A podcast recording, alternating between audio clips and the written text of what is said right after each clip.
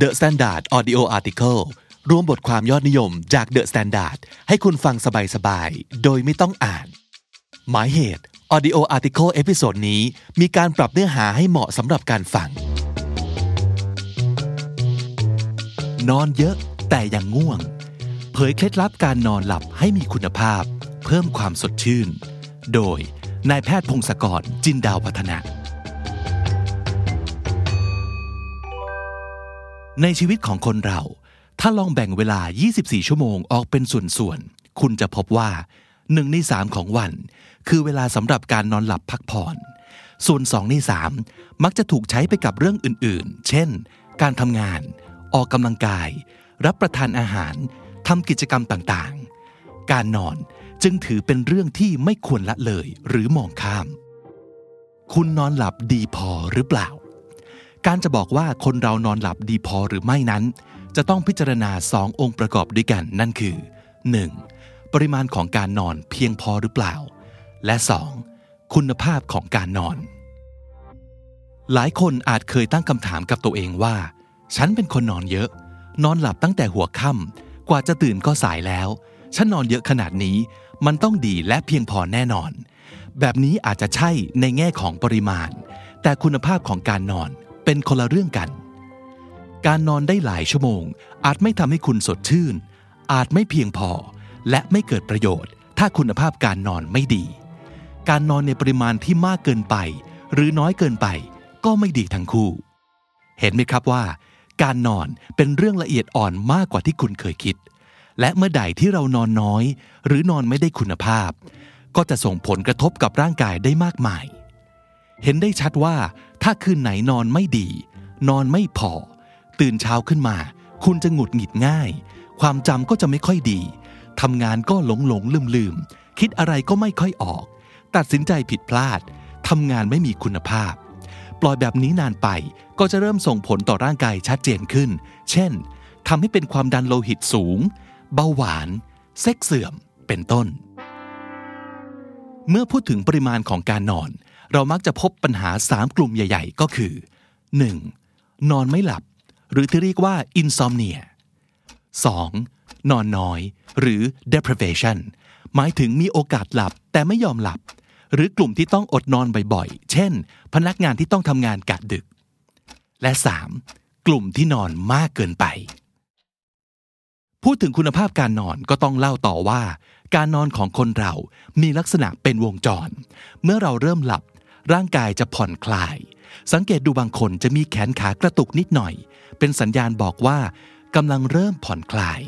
ช่วงนี้เรียกว่า ช่วงหลับตื้นหรือ light sleep เมื่อร่างกายผ่อนคลายมากขึ้น ลมหายใจก็จะค่อยๆช้าลง กล้ามเนื้อส่วนต่างๆ คลายตัวเต็มที่ ช่วงนี้เรียกว่าช่วงหลับลึก หรือ deep sleep และต่อมา ก็จะเข้าสู่ช่วงของการนอนหลับที่ลูกตามีการขยับเคลื่อนไหว ที่เรียกกันว่า REM sleep ซึ่งถือเป็นช่วงที่สำคัญมากที่สุดของการนอน เพราะร่างกายจะมีกระบวนการซ่อมแซมส่วนที่สึกหรอต่างๆ ในช่วงนี้ รวมถึงสมองก็จะมีกระบวนการเรียบเรียง จัดเก็บความทรงจำและเรื่องราวต่างๆ ที่เราประสบมาช่วงกลางวัน ในตอน REM sleep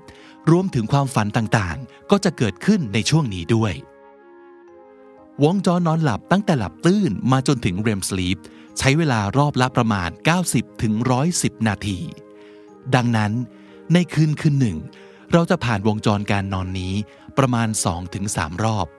ถ้าใครถูกปลุกให้ตื่นขึ้นกลางคัน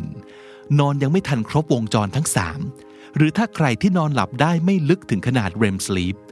ร่างกายก็จะอ่อนเพลียมาก และนี่คือคำตอบว่า นอนหลับบ่อยๆ ครั้งละครึ่งถึงหนึ่งชั่วโมง เอามาบวกรวมกันได้ไหมคำตอบก็คือ ไม่ได้ครับ เพราะทั้งหมดนี้คือการนอนที่ไม่ได้คุณภาพ และร่างกายก็จะไม่ได้ประโยชน์อะไรเลยน้ำซ้ำยังอาจทำให้คุณแย่กว่าการอดนอนด้วยซ้ำเมื่อรู้อย่างนี้แล้ว มาปรับตัวให้ปริมาณและคุณภาพการนอนของเราเหมาะสมกันดีกว่า มีเคล็ดลับง่าย ๆ ดังต่อไปนี้ ข้อ 1. บริหารเวลาให้ดี จัดสมดุลของการทำงานและชีวิตส่วนตัว พยายามเข้านอนและตื่นให้เป็นเวลาเดิม ร่างกายจะปรับนาฬิกาชีวภาพในตัวทำให้นอนหลับได้ง่าย และนอนหลับสนิทมากขึ้น ข้อ 2. จัดสภาพแวดล้อมหรือห้องนอนให้เงียบ และมืด รวมถึงพยายามอย่าเล่นโทรศัพท์มือถือ หรือแท็บเล็ตก่อนนอน ข้อ 3. รับประทานอาหารให้ครบทุกหมู่